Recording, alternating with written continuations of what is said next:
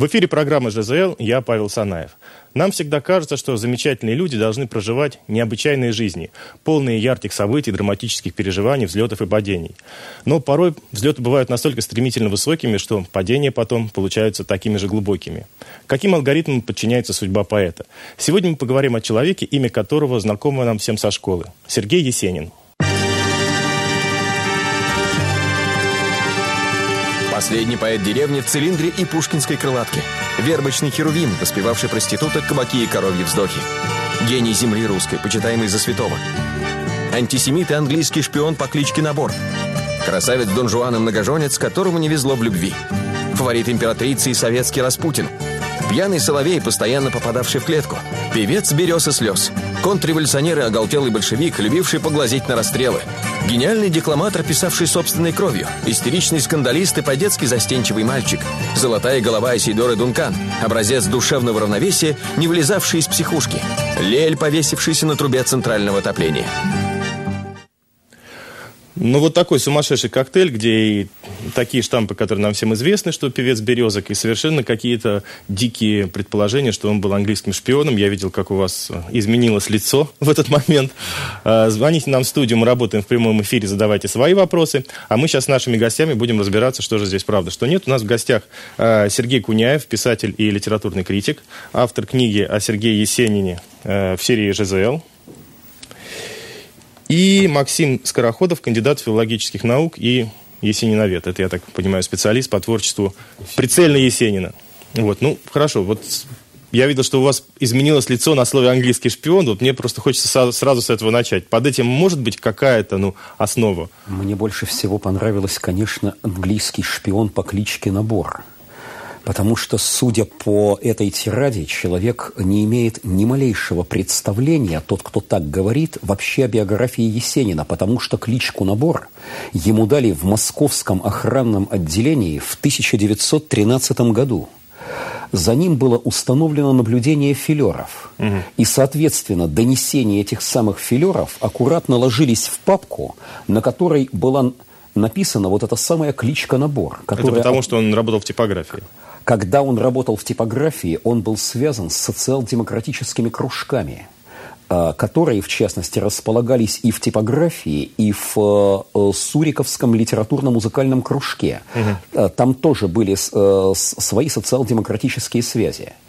А, в это время наблюдение за людьми, которые входили в эти объединения – оно было поставлено достаточно основательно. Охранка работала как следует. Понятно. Ну, то есть, да. не такой уж и херувим. В общем-то, человек, который так под политическим подозрением ну, находился. приехал. Тогда Есенин впервые, или, впервые приехал в Москву. Ему было еще только 18 лет, но он уже активно включился в такую политическую деятельность. То есть, кроме того, что он писал стихи, вот он, как Сергей сказал, угу. входил в члены Политическая деятельность в каком направлении? То есть, что он хотел? Распространял. Но он среди членов э, свои э, среди членов типографии Сытинов, в которой он работал, он распространял большевистские материалы, угу. различные... То есть он был на стороне большевиков да. тогда, когда это было совсем-совсем нехорошо. Это был период такой очень краткий в его биографии, очень непродолжительный, и о котором он сам потом уже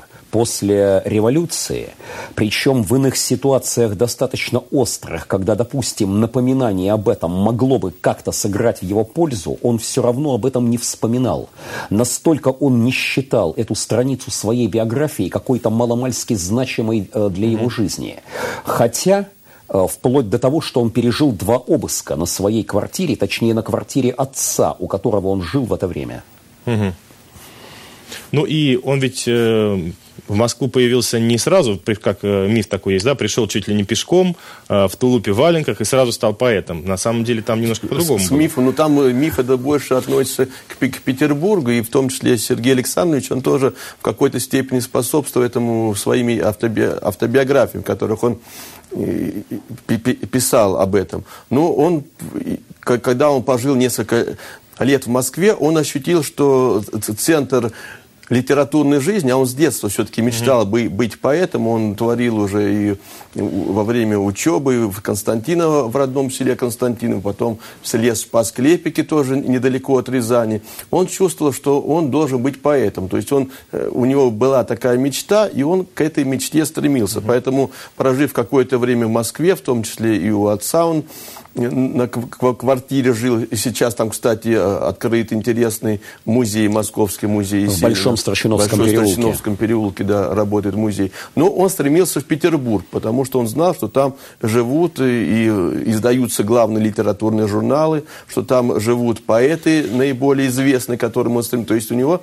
Но он же не сразу стал... То есть он попав в Петербург, вот был такой момент, и что он Петербург... появился в Петербурге и сразу утром проснулся знаменитым там через месяц-два, да? Или он все-таки прожил там какое-то время в безвестности и потом Но он, э, известн... поднялся? он известным стал довольно быстро, потому что он пришел, как он писал в автобиографии, что он пришел сразу же к Блоку. Блока ну, он не застал, но сразу же пришел потом он не жил раз... два года в Петербурге но в, начнем в безвестности, того. прежде чем стать нет, известным? Нет, не начнем было, с того, начнем с того, что в Петербург он пришел к Блоку уже с достаточно солидной пачкой стихотворений, которые были написаны в Москве. Угу. И вот здесь надо все-таки помнить, э, точнее обратить особое внимание на воспоминания его первой гражданской жены Анны Изрядновой, с которой он сошелся в 1913 году как раз в Москве в типографии.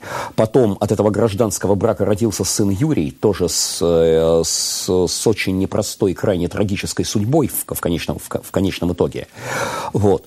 Но она вспоминает, что примерно осенью 14 а, а, а, примерно осенью 2014 года он бросил работу в типографии, он оставил работу почитчика корректора, угу. он только сидел дома и непрерывно писал стихи, как она сама написала, пишет целыми днями. И, собственно говоря, вот первые серьезные стихи, которые потом... Вот вош... это Анна Изрядного. Да. да, Анна Романовна. Которые потом вошли в его самую первую книгу «Радуница», за, э, за вычетом э, некоторых исключений, они все были написаны в этот период в Москве. Угу. То, То есть, есть он появился в Петербурге уже с хорошим багажом да, своего да. творчества. И к Блоку он пришел, уже реально ощущая себя сложившимся поэтом. И тот его поднял. Да, и он уже Конечно, да, он да. показал Хорошо. свои стихи. Да. Блоку они понравились, и он дал рекомендательные письма уже другим Спасибо. У нас э, мы работаем в прямом эфире, у нас уже есть в студии звонок. Э, здравствуйте, говорите, пожалуйста. Здравствуйте. Новосельцева, Тверь. Правда ли, что Есенин считал себя лучше всех и бил тех, кто с этим был не согласен? Бил? Да, бил. Здравствуйте. Понял, спасибо. А я так, и, я, я так и предполагаю, что, очевидно, читательница посмотрела знаменитый многосерийный фильм «Есенин», в котором герой постоянно дерется, постоянно пьет и, разумеется, бьет всех, кто с ним не согласен.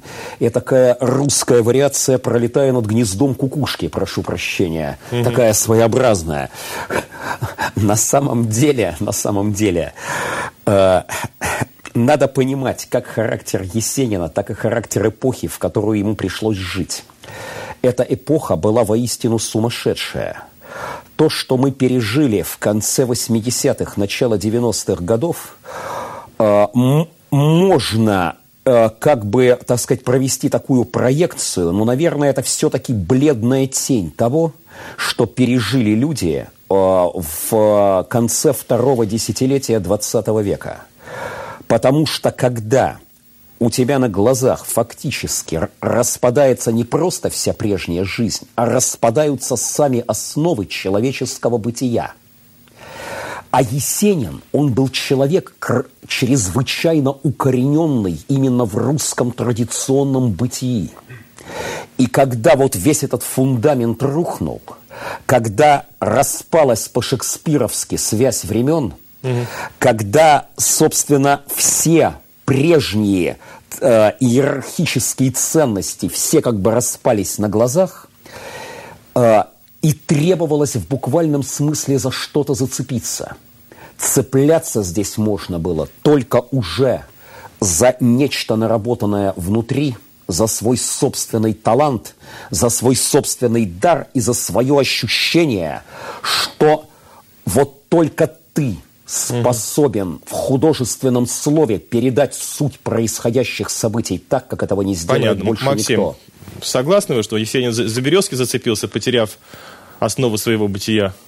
Нет, ну Сергей как-то такого не, не говорил, что не основа бы просто бытие менялось, и поэтому... Ну, и, и, себе он искал Да, и поэтому и поиски, период период поисков, естественно, здесь был, но все равно у него стержень, который он получил в детстве, он у него оста- остался на всю жизнь, потому что мы, к сожалению, мало знаем, вот, э, в том числе и слушатели, о, об образовании Есенина. У него было очень серьезно, в том числе и в Москве он учился в городском, Московском городском народном университете Шанявского, где преподавали известные профессора крупные ученые, в том числе Сакурин, например, с которым он познакомился. Недавно мне бы удалось посмотреть вот э, лекции сакуринские. Так там огромный том, переплетенный, переплетенные лекции, там около 700 страниц. Это период только, э, период вторая, вторая треть 19 века, после пушкинский период. Есть Хорошо, не- у нас, у нас прямой эфир, сейчас Да. есть возможность связаться по телемосту со Светланой Лучкиной. Это, э, Она работала секретарем у племянницы поэта Светланы Есениной. Э, Светлана, скажите, пожалуйста, вот э, правда ли, что у Есенина был такой разгульный образ жизни, или все это тоже миф? Здравствуйте. Если бы это занимало, там, грубо говоря, 80% всего его времени, то мы не имели бы такого поэтического наследия, которое мы имеем сейчас. Слишком много человек работал для того, чтобы уходить в какие-то загулы. На это надо иметь время и не помнить больше ни о чем. А воспоминания, воспоминания, свидетельства, и об этом говорит не, не один его товарищ и современник, что Есенин никогда не писал э, в подвыпившем состоянии. А потом еще не стоит забывать, что это был период, когда а, поэты выступали в кафе. Поэтому, может быть, еще с этим вот это вот все связано. Спасибо, Светлана. Э, Зрители тоже могут звонить нам и высказывать свое мнение. Был ли Есенин бесшабашный гуляк, или, может быть, это был Ну, давайте такой образ? все-таки, так сказать, э, э, хотя бы оценим одну очень простую вещь. Э, Я московский озорной гуляка, по всему Тверскому околотку, в переулке каждая собака знает мою легкую походку. Так здесь на первом месте легкая походка, а не образ гуляки. А самое главное, опять же, собака и лошадь – это то, с чем он встречается в городе, и это самое родное и самое близкое ему, памятное еще из деревни. Вот в чем смысл этих строчек. И давайте в самом деле подумаем о том. Последний год его жизни, 1925 год. Как правило, а, когда открываешь ранние сборники мемуаров о нем, то сплошь и рядом натыкаешься на том, как он страшно пил в этот год. Я произвел специальный подсчет. Не считая крупных вещей, вроде Анны Снегиной и «Черного человека», написанной с тем высочайшим мастерством, которое возможно только при абсолютной концентрации всех душевных сил, в этот год было написано более 70 стихотворений – может быть, кто-нибудь из современных поэтов сможет похвастаться таким КПД, причем Никто на таком... не сможет, но ведь э, дым причем без огня нету, уровне. откуда-то же идет эта э, А- а легенда ды- о его образе, что а он вот... дым идет оттуда, что видели его, как правило, не за работой, а видели его тогда, когда он появлялся, что называется, в А, свете. ну так это все объясняет. Может быть, это просто Да. был э, выплеск, Максим. Может быть, он, Да. грубо говоря, месяц работал, работал, работал, потом выходил и раз напивался, все видели, что он напился, и говорили, ну, Есенин алкоголик, он опять потом месяц работал. Может быть, это была такая, такой способ от переключения? Ну, писал, писал действительно очень, очень много, в том числе и в последний период. И э, он жил, провел в 25 году много времени на Кавказе, и там у него э, был определенный распорядок дня. То есть, когда в Москве, к сожалению, были проблемы, связанные с тем, что у него было очень много людей, которые за его счет хотели пожить. То есть, Ну поэтому он приходил в кафе, поил в основном Хорошо. их, Максим, видели у нас его, зритель а опять там на он- связи, хочет да, сказать он- тоже же не свое мнение. сказать о том, Описал что, он все-таки что он был человеком чрезвычайно общительным. Вокруг него всегда было очень много народу. И там были, конечно, люди очень разные, которые потом навспоминали очень много чего. Ну, то есть немножко похоже, как вокруг Высоцкого тоже ходила э, Я бы толпа сказал, близких людей. Я бы сказал, с Есениным все получилось гораздо хуже. Слушаем зрителя. Здравствуйте. А, здравствуйте, меня зовут Даша, я из Москвы. А, я считаю, что Есенин пьяница и писал в редкие минуты трезвости. О, как! Вы, наверное, вы посмотрели сериал. Конечно. А, к сожалению, действительно, вот сейчас сплошь и рядом разговариваешь с людьми о Есенине, и с третьего на четвертый все время, э, э, все, что ты слышишь, ты узнаешь в этом э, с, э, в полном смысле просмотр сериала. То есть это, mm-hmm. это уже не Есенин, это уже Сергей Безруков в роли Есенина. Ну да. Причем Хорошо. по Спасибо. тому сценарию, ну, который даже был вот написан. та подборка фотографий, да. которую мы видим, ну, это совсем не лицо пьяницы, никак. И у нас есть возможность не только на фотографию Причем посмотреть. таких фотографий очень много. Да, есть возможность посмотреть не только на фотографию, но и немножко оживить Сергея Есенина в нашей студии через подключение к его матрице сознания в нашей лаборатории из Spiritinет. Григорий, здравствуйте. Сергей Александрович, вы меня слышите? Что, желтого таблоида нет же, что ли? Скандального заголовочка не хватает, да? Или патриотизм про березки от меня захотели, да? Сейчас это у вас в заказе? Да нет, нет, нет, вы меня неправильно поняли. Я не журналист, я ученый. Вас беспокоит из лаборатории Спирита.нет. Точно не журналист? А то журналюк терпеть не могу. Хотя те, кто учебники школьные составляет, еще хуже. Читал? Что обо мне там-то написано, а? Читал? Вранье.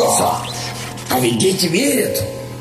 Как верят, что планшетники могут заменить им книгу. Что ста книжонок достаточно для мозгов, что Маяковский и Быков это поэты. Фу! Нет в России поэтов, кроме Александра Сергеевича и Сергея Александровича. При жизни вы несколько раз лежали в психиатрической клинике. Действительно лечились или скрывались от преследований властей? Да, лечился. Тем, что скрывался. Не только от властей. Это дело десятое. Они, конечно, надоели, но не больше, чем женские истерики и канадские дураки. Там тишина, покой, еда нормальная. И что ты день психушки? Пока нет. О, советую. Правда, двери открытые, работать мешали. Я тогда много работал. А вот сейчас вы мешаете. Идите вы к черту. Мне выпить надо. Продолжим позже. Слово студии. Аудиожурнал. Ну, вот такой получился образ. Очень странные игры, мне, честно говоря, совершенно непонятные, и я бы счел их крайне неуместными. А насчет психиатрических лечебниц, такое было дважды. Причем это были даже не психиатрические лечебницы, а больницы санаторного типа. И, и, оба, и оба раза это было связано с совершенно конкретными ситуациями. Первый раз это было сразу после знаменитого дела четырех поэтов 23 года.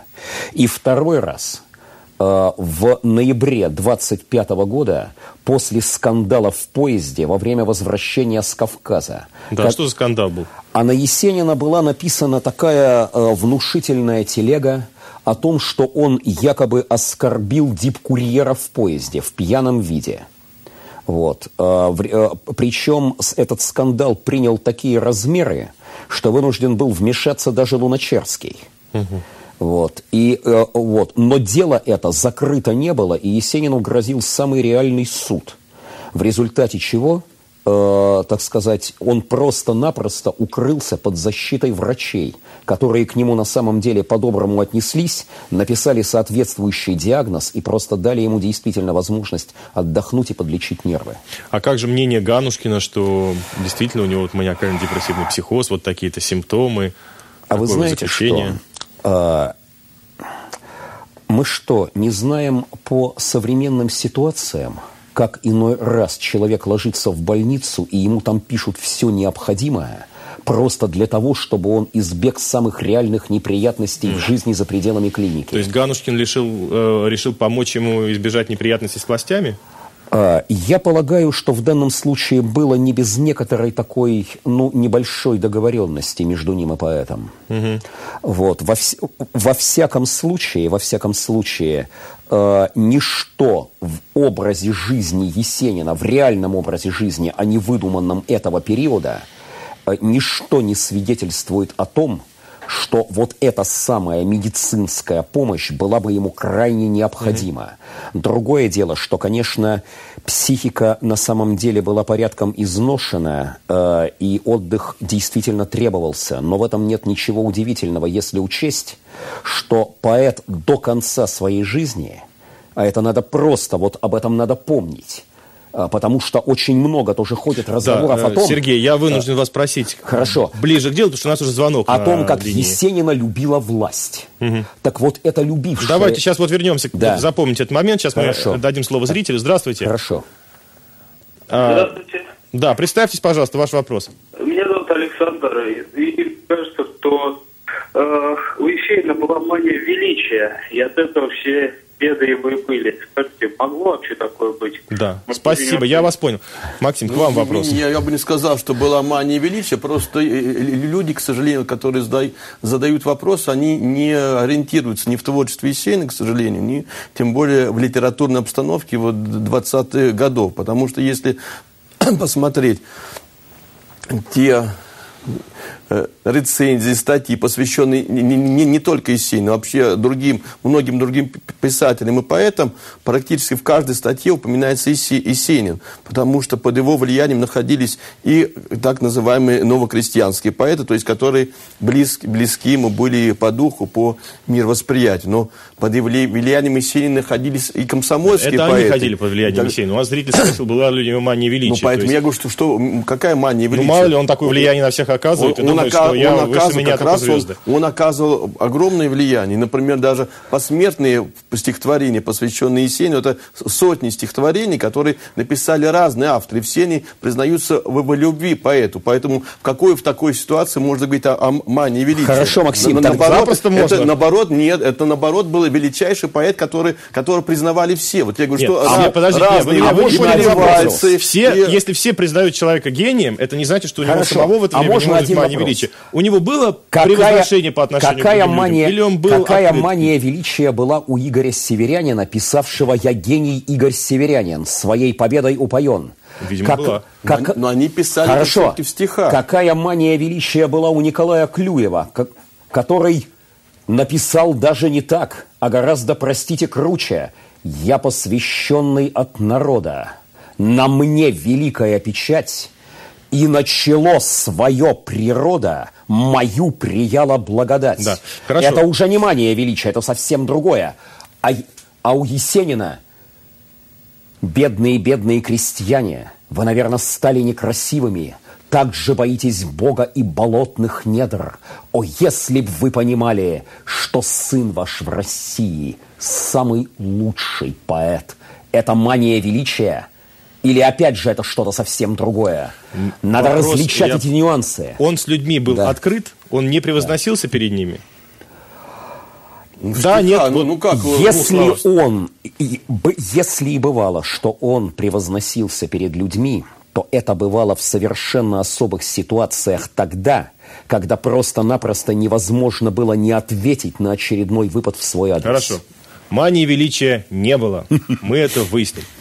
Хорошо. У нас еще один вопрос от зрителя на форуме сейчас. э, И как раз вы остановились на этом, э, его отношение с властью. Что Да. он из человека, симпатизирующего большевизм и даже распространявшего какие-то материалы э, в начале своего пути, да, потом огульно стал ругать советскую власть и даже из-за этого имел проблемы какие-то. Ну, опять же, а, подобная, так сказать, схема, она, она достаточно сильно упрощает реальное положение дел. Прежде всего, давайте просто задумаемся над тем, по- понимаете, в судьбе Есенина, как вот во всех деталях, на всех стадиях отразилась судьба русского человека во время вот этого вот страшного слома времен революционного слова в полном смысле слова. Я говорю, что э, не режим менялся, а рушились все основы бытия.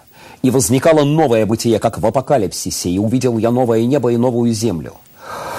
Э, и когда Есенин писал э, «Небо как колокол, месяц язык, мать моя родина, я большевик», Ради вселенского братства людей радуюсь песне я смерти твоей.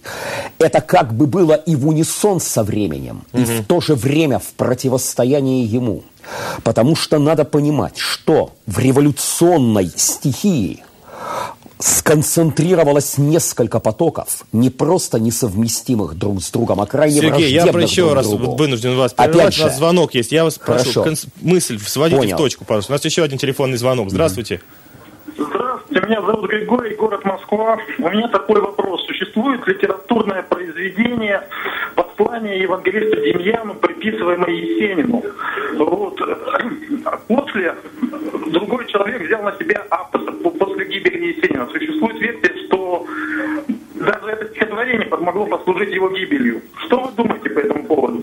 Да. Максим, что вы Нет, думаете? ну я не, стихотворение это э, широко известно, но вот я могу показать собрание сочинений Есенина, которое выходило, это в девяти книгах. Угу. Давайте. Да, и, и в, в нем как раз представлены впервые все, все и произведения, естественно, есенинские, и комментарии. И в том числе там э, говорится и о тех стихотворениях, и о тех каких-то фразах или фрагментах, которые Есенину приписываются. Там подробно анализируется это стихотворение и показано, что Есенин не является автором этого стихотворения, хотя и в настоящее время существуют другие точки зрения, что, возможно, он был автором. Но на, на том материале, который был, мы показали, что угу. здесь Есенин не, не является автором. Во всяком случае, невозможно числить автором этого стихотворения и некоего Горбачева, которому оно было приписано и в частности в его деле, потому что сохранившиеся подлинные стихи этого журналиста абсолютно не соответствуют даже стилю этого послания. А, Все же загадка авторства этого стихотворения по-прежнему остается. И есть определенные мотивы приписать это, это стихотворение Есенину, хотя документальных доказательств, опять же, по-прежнему нет. Но, но вот, кстати, о. У нас, давайте, вот ответили да. на этот вопрос, все, да. значит, стихотворение, скорее всего, не есенинское. Опять же, знак вопроса. Ну, да. больше, больше версия, что все-таки... Ну, хорошо, по Пока на данный момент больше нет, чем да. Хорошо. А, давайте закончим все-таки тему взаимоотношений с властями. И у нас на форуме вот еще один появился вопрос про его отношения с религией. Значит, э, про себя он говорил, я большевик. В то же время, через какое-то время, когда происходил и произошел уже вот этот активный слом, потом начала строиться новая жизнь, и люди говорили, что то, что Есенин высказывал вслух э, о властях, за одну десятую любому другому человеку была бы тюрьма или смерть. Вот насколько это правда? Был ли он контрреволюционером? Уже там в 20-е ну, у, него, у него было свое восприятие жизни, поэтому сложно его как-то вот... У нас получается очень сильное упрощение. То есть мы либо говорим, что он был с властью, либо про против власти. Он просто реагировал на те события в стране и в России, ну, реагировал которые, со которые, которые происходили. Поэтому а события происходили очень разные, потому что был и, и НЭП, и было уничтожение крестьянства, была Была и гражданская война, и, и были какие-то постановления правительства, ограничивающие и свободу уже в 24-25 Понятно, годах. что везде есть плюсы, поэтому, везде есть минусы да, в любой поэтому... ситуации. Главный вопрос. Была это русская революция или это была антирусская революция. Вот в этом главная суть вопроса. Оба эти потока сочетались в этой лавине. Русский и антирусский. Есенин был, безусловно, весь в русском потоке. Да. Когда шло конкретное наступление на русскую жизнь, он отвечал на это своими вещами, волчьей гибелью, Пугачевым, страной негодяев. И, кстати, о любви власти – которая, казалось бы, его так привечала. До конца своей жизни, до самого конца своих дней, он так и не получил ни одного квадратного метра своей личной жилой площади. Ему некуда было головы преклонить всю жизнь. Он ночевал и жил у друзей, у знакомых, на разных чужих квартирах. Вот это вот конкретное Хорошо. отношение Это власти. все понятно. Я все-таки э, вот сейчас у нас есть возможность связаться еще раз с внуком э, Сергея Есенина, угу. с внуком сестры Сергея Есенина, э, и задать ему... Сергей, Сергей, здравствуйте. Здравствуйте. Бабушкин был старшим братом. В полном понимании этого слова. Только поскольку девочкой из деревни она приехала к нему в Москву, для того, чтобы продолжать дальше учиться. Конечно, тяжело, но вы понимаете, да, это 24-25 год.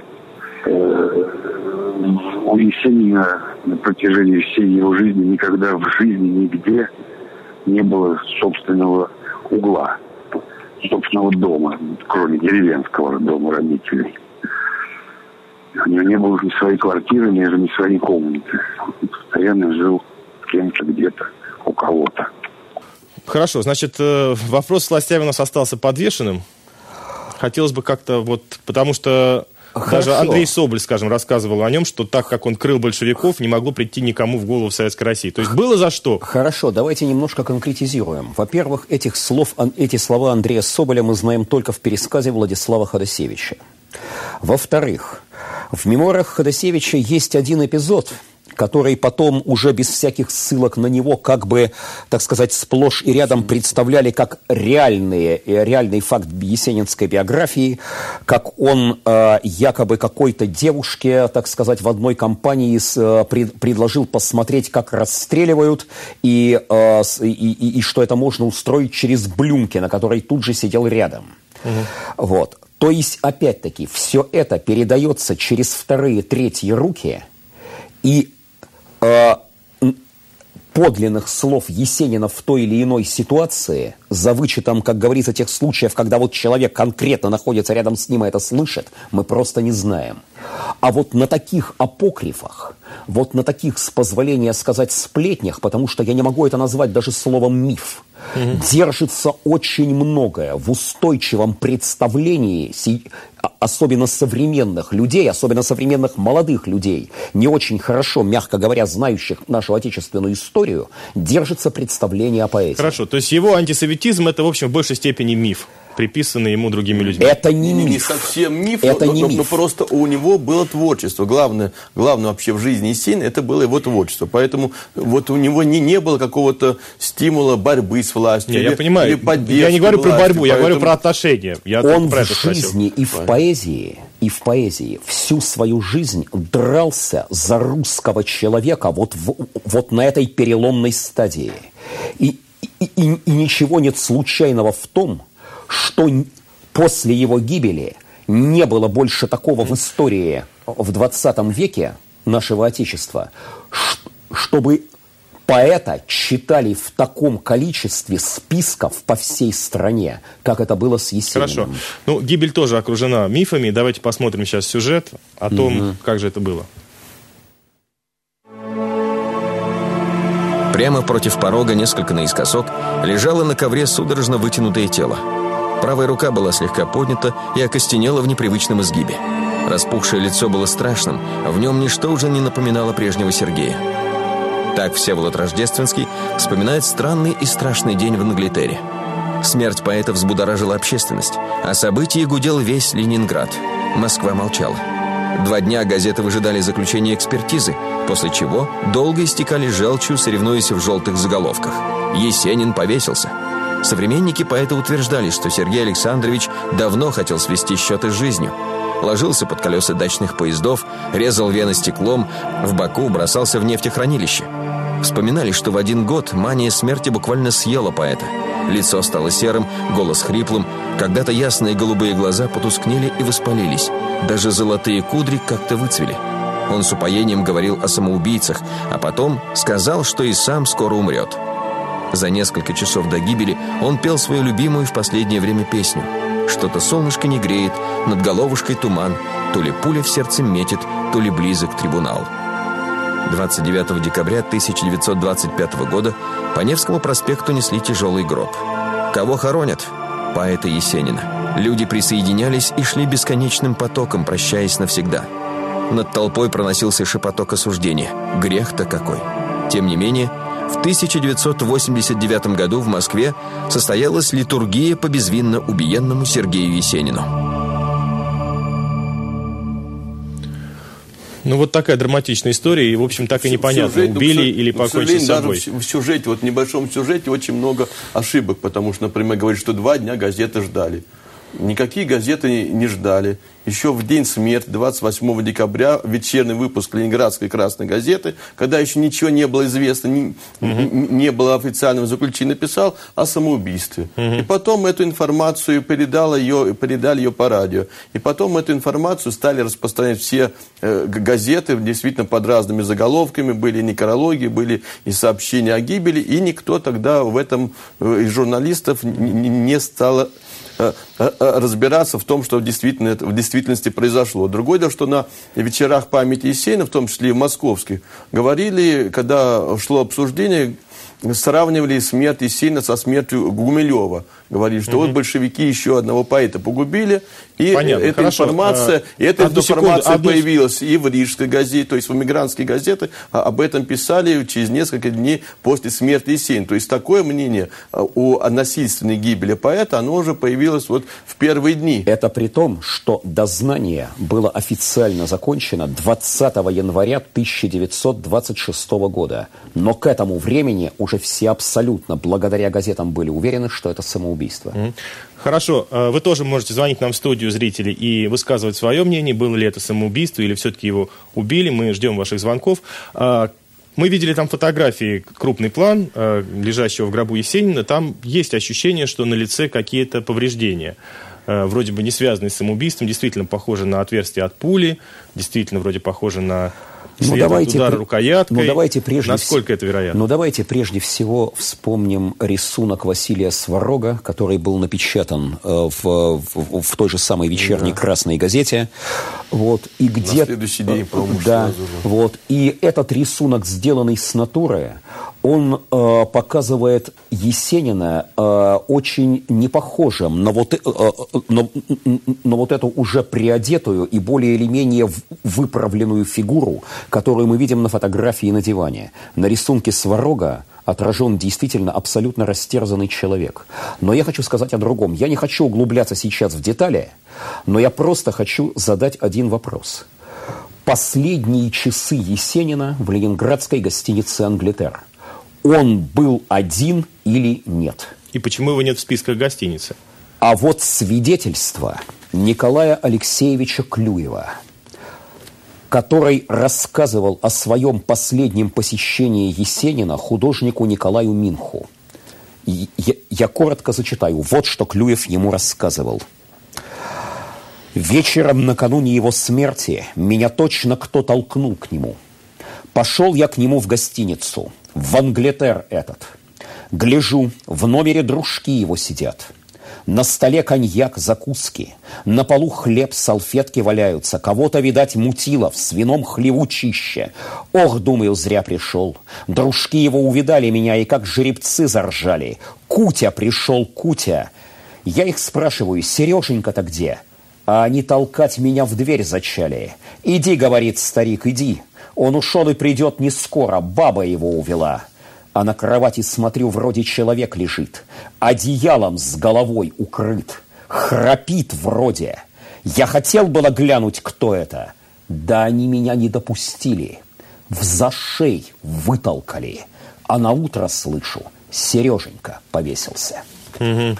Вот такая картина, не отраженная ни в каких протоколах, mm-hmm. ни в каких документах дела, и в частности самого Клюева тогда даже не допросили. Угу. Хорошо, значит, если все-таки вы поддерживаете версию убийства, да? Во всяком случае, во всяком случае, я поддерживаю эту версию на основании всех совокупных данных, известных на сегодняшний угу. день. Хорошо, у нас есть от зрителя вопрос. Э, здравствуйте. А, здравствуйте, меня зовут Роман, я из Петербурга. Вот, у меня, знаете, какой вопрос? А правда, что нашли э, веревку, на которой повесился Есенин? И если да, где она находится сейчас? Спасибо. Спасибо.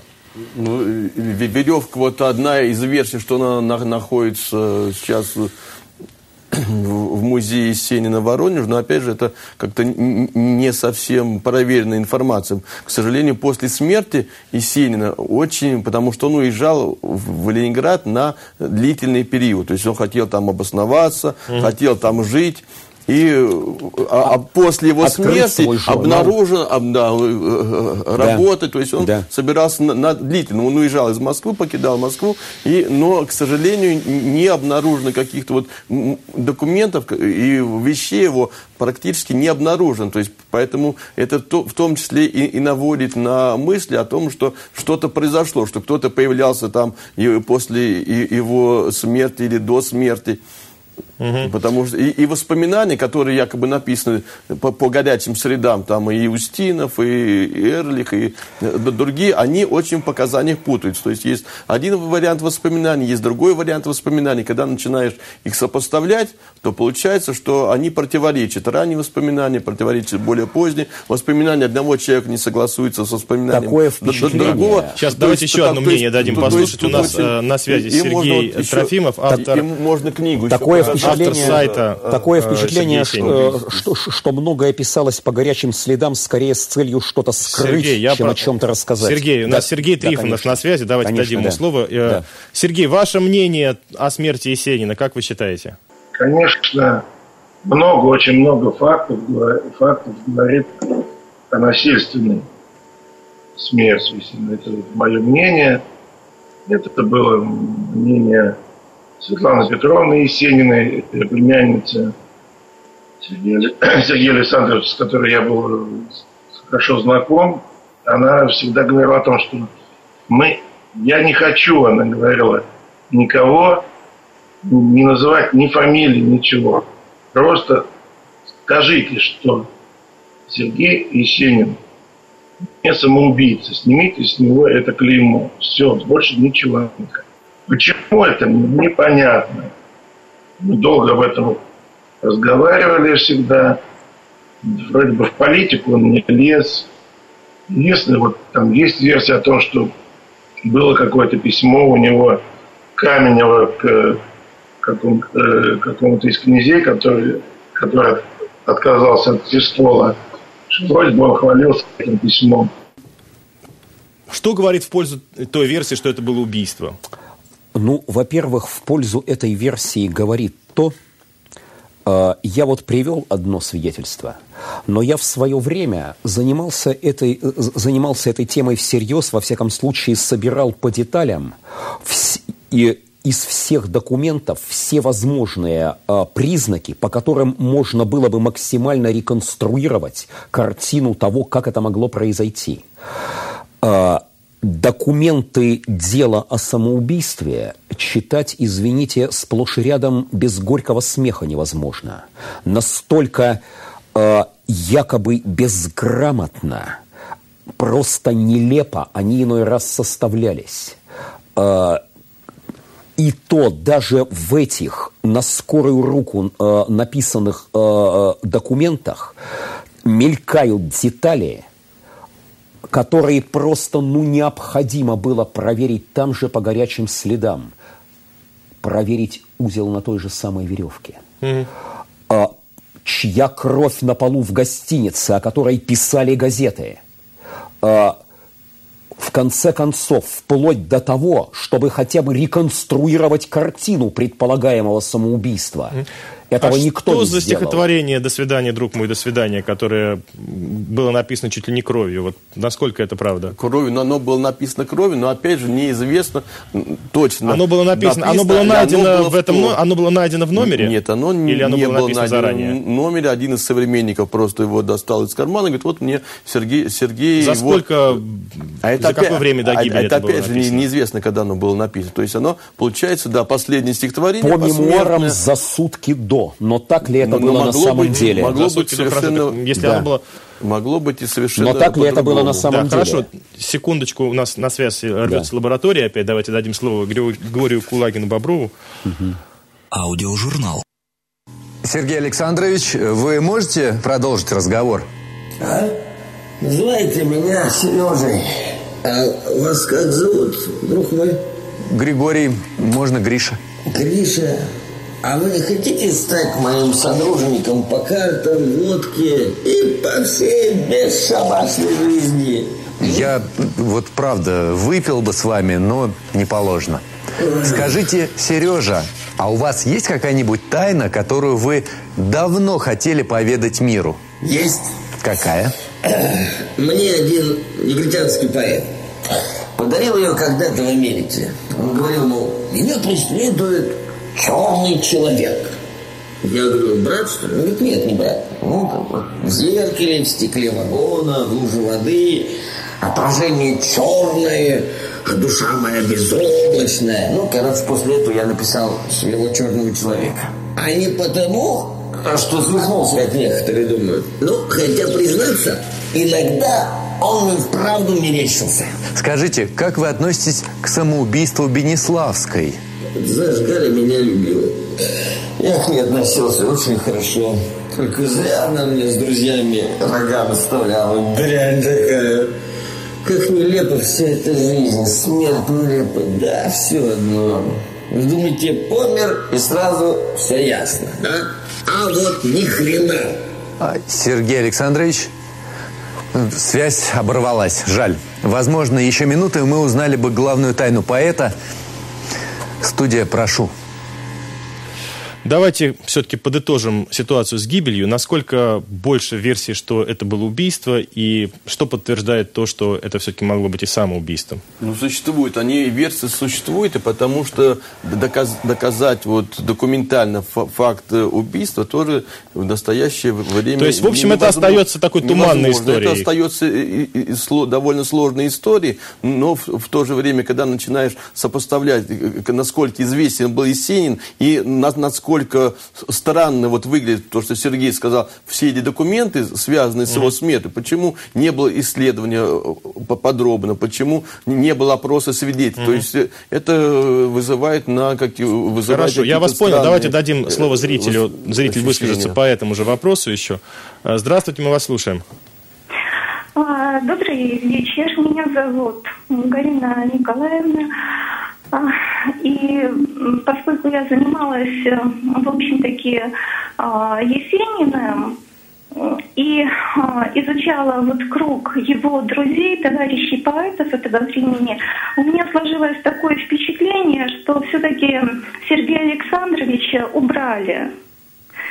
Сам он не мог поверить. Хорошо, Человек я ехал... понял. Понял вашу версию. Спасибо. Два слова буквально. Как вы считаете, кому это могло быть выгодно? Если его убили, то зачем? Знаете, э, Существуют э, разные версии, опять же, причинно-следственной связи. Я поначалу тоже думал, что это связано э, непосредственно, так сказать, с какими-то людьми, имеющими отношение к власти. Вот. Потом, проанализировав, как говорится, все, всю возможную причинно-следственную связь событий, я пришел к одному простому выводу – выгодно это в тот момент, когда это происходило, когда происходила эта битва на партийном съезде в Москве, когда Ленинград, по сути, превратился в такую осадную крепость, и в это время, ну, совершенно не вовремя для самого себя там появился Есенин, в этой ситуации э, с, э, вершить над ним подобное, ну, не было выгодно просто никому, ни mm-hmm. одной из сторон – Хорошо. Что в результате получилось? А получилось на самом деле, что к нему просто пришли в номер и завели разговор на тему, так сказать, что либо ты прижмешь свой язык, потому что хватит трепаться на всех углах, там про свои связи, про свои дружбы, там про Кирова, там про Блюмкина и про все это, вообще приумолкни хотя бы ненамного. Вот. Я, дум, я думаю, что просто-напросто слово за слово дошло до крепких выражений. С Есениным разговаривать на повышенных тонах было себе дороже. Угу. Короче, все дело кончилось дракой.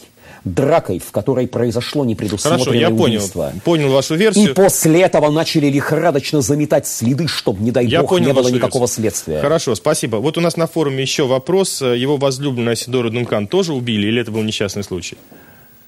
Ну, с Дункан был не несчастный случай. То есть намотавшийся шар. На автомобиль, на намотавшийся шар, да. Хорошо, раз уж мы коснулись История Айсидоры, давайте затронем ну, Хотя она тоже любовные страницы жизни Есенина, ведь у него было очень много женщин, да, он когда Э, со своими друзьями разговаривал, иногда заявлял, что у него было там 3 тысячи. Ему говорили, Сереж, ну, он говорит, ну ладно, 300. Он говорит, ну, Сереж, он говорит, ну хорошо, 30. Но много. Так ну, это опять же в пересказе вот таком современников. Ну, сколько же В пересказе было? Анатолия у нас, у нас из, дайте, звонок из Парижа у нас есть, поэтому межгороду дадим преимущество и вернемся. Здравствуйте. Хорошо. Мы слушаем вас, говорите. Алло, здравствуйте. Э, меня зовут Григорий, я бы хотел задать вопрос э, по поводу дружбы Есенина с Анатолием Марингофом.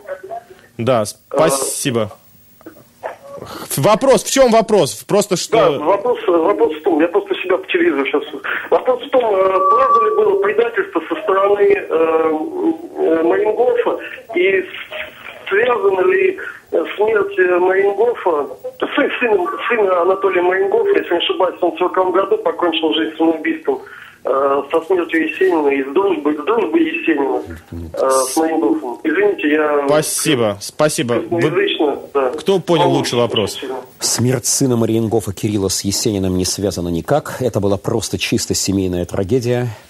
Вот. Что касается дружбы Есенина с Мариенгофом, ну, в период 19-20 года у Есенина было какое-то, так сказать, очень... У, у него было такое очень обостренное желание а, в, в период именно развала и рухнувших прежних дружб и связей ощутить себя, вот что называется, королем на фоне такого поэтического сообщества – поэтического содружества, где он действительно светил бы первой звездой.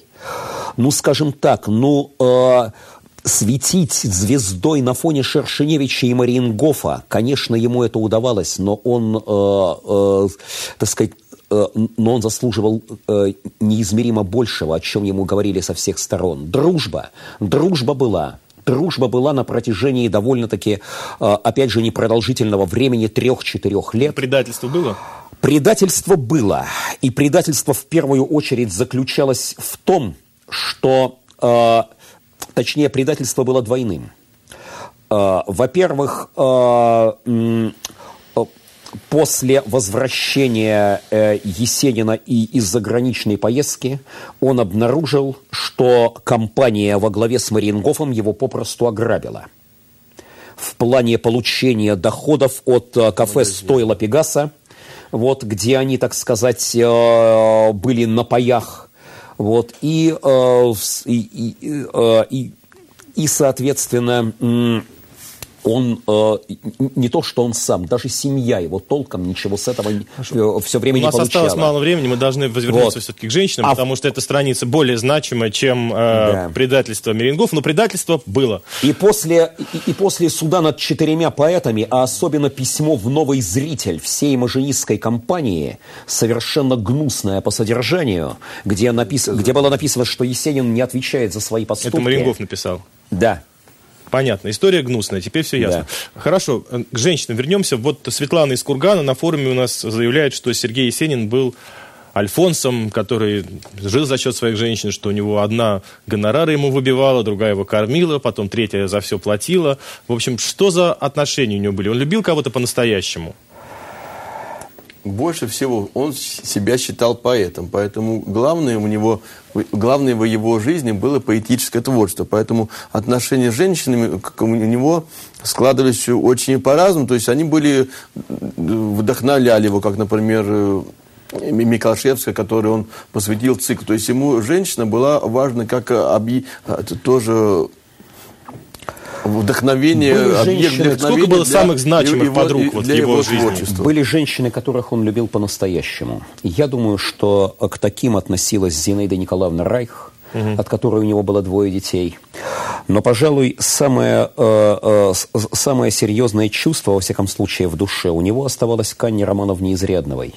И не случайно, где-то месяца за два до своей гибели безвременной он пришел к ней и Э, попросил растопить печь, и именно в доме, где он знал, что его никогда никому не выдадут, ничего о нем не сообщат, где его всегда примут, в, в, каким бы он туда ни пришел, именно в этом доме он сжег какие-то свои рукописи и бумаги, mm-hmm. которые, как он считал, не должны попасть в чужие руки. Mm, хорошо. А Исидора?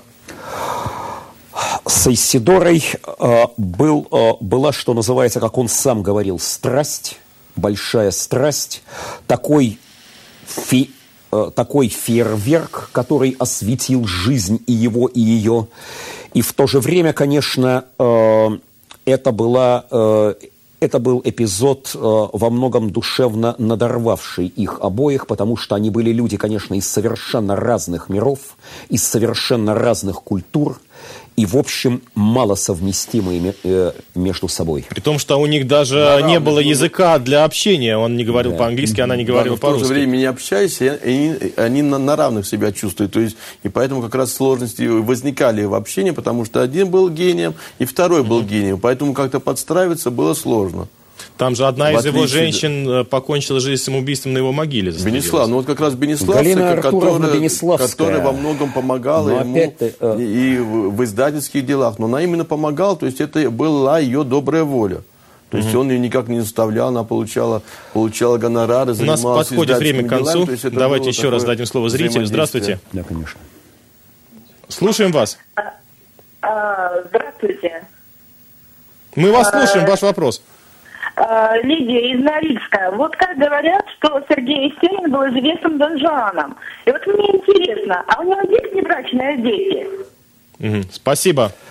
Внебрачных, внебрачный ребенок у него был первый сын Георгий Юрий от Анны, от Анны Романовны Изрядновой, который был расстрелян в 1937 году.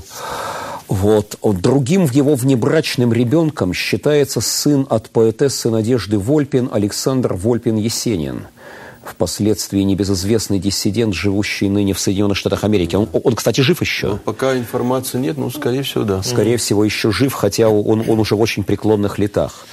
Вот, собственно говоря...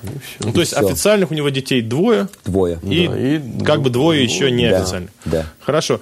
Сам Есенин в детстве Кем был, как проходил его детство, кто его воспитывал? Воспитывался он в доме у дедушки и бабушки. А, по, а, а, по, по Титов, материнской линии по Титова материнской были, линии потому, что, потому что отца он практически не видел. Да. Отец, Это родители отец жил. фотографии, да? Да. да. Вот, а... и, вот. и, кстати сказать, э, воспитание бабушки в этом отношении было, пожалуй, э, определяющим. Хотя, э, хотя и деда тоже, потому что он вспоминал, как дед читал ему Библию и священную историю, как бабушка водила его по монастырям, брала с собой в, поло, э, в, в, в паломнические походы. А мать его где была в это время? Вот. А, а мать его жила в...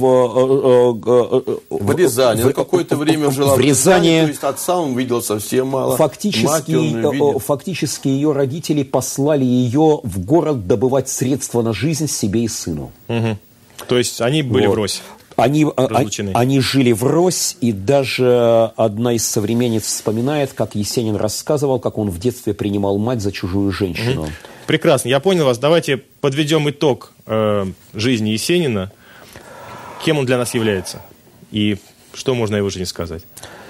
Я бы сказал, что это величайший русский поэт 20-го столетия. Мы, к сожалению, мало говорили о его поэзии, мы почти ничего не говорили о его стихах. Вот это, я считаю, некоторое наше упущение. У нас есть минута еще, чтобы вот. сказать. Но в первую очередь это действительно э, один из... Э, э, это действительно величайший русский поэт 20-го столетия, а самое главное, это та концентрация энергии и психофизики русского человека на сломе эпох – которая очень родственна всем последующим поколениям. Почему последующие поколения каждое считает Есенина своим?